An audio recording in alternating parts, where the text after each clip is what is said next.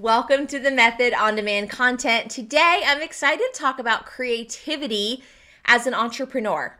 What is your system for creativity? Because remember, we are here to learn how to scale your business without sacrificing yourself. And an important part of being an entrepreneur is being creative.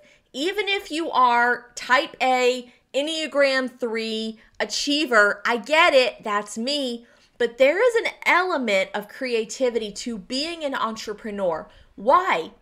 Because you can do what you want when you want, right? And I say that with jest, but if you decide to add another wing onto your business of doing something else, why not?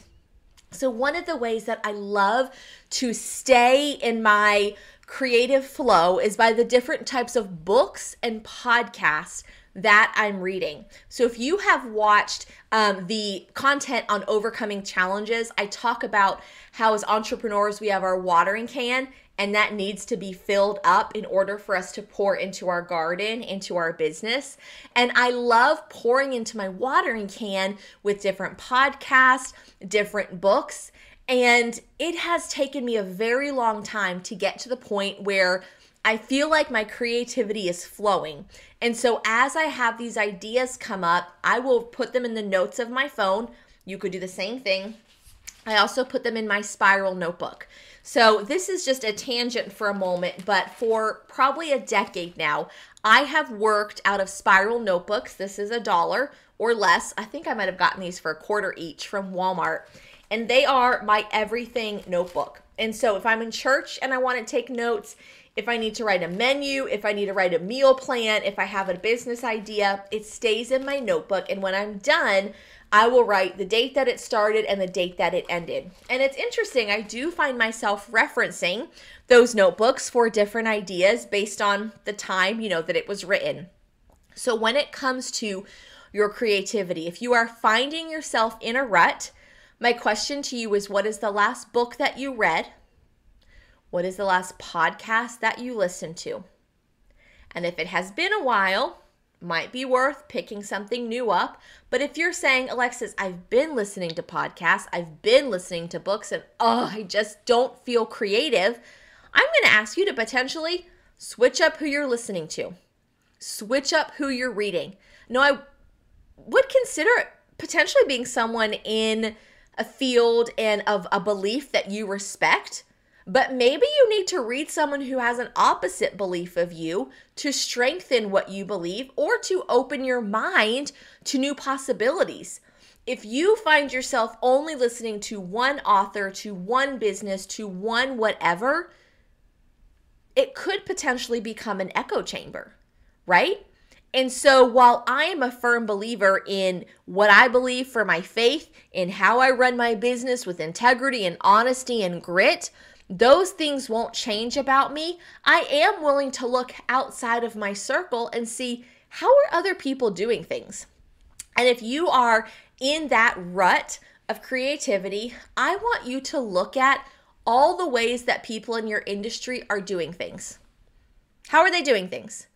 Are they going IG live twice a week and they're in Instagram stories sharing their personal life and they email a mini offer every week? and they have five different programs, right? Like if you see some commonalities between how people in your industry are doing things, I'm going to encourage you to challenge the status quo. What can you do that they're not doing that will set you above? Why am I asking you to do that? Because I trust that as an entrepreneur, we've talked about this before, you are a different breed. You have a different mindset, a different way of thinking, a different way of being. And when I can put a problem in front of you and say, solve this, chances are you can go to town and get really creative and give your mind the opportunity to think and to expand and to just go, wait a minute, I've never thought about it like that. Why? Because we got stuck in how everyone else does it. I don't care how she's doing it. How do you want to do it? What looks differently for you? For instance, I had launched an affiliate program. And the way that everyone does this is they make a phone call or um, a voice DM or they send an email. And I thought, hmm, I don't want to do that. It just didn't feel good. So I went on close friend stories and launched an affiliate program. And within one week of starting, have had three women say, Yes, I want to be a part of it, all in close friend stories, right? I was able to talk to 50 people through probably 90 seconds of content versus calling, emailing, texting these people one by one by one. So challenge yourself. How is everyone doing it? Now, there's merit to how some things are done, right? If you want to scale a business, you can only take on so many one on one clients. You might need to create a group model, right? So there are some elements of business, but how can you challenge the status quo and make things different from how other people are doing it?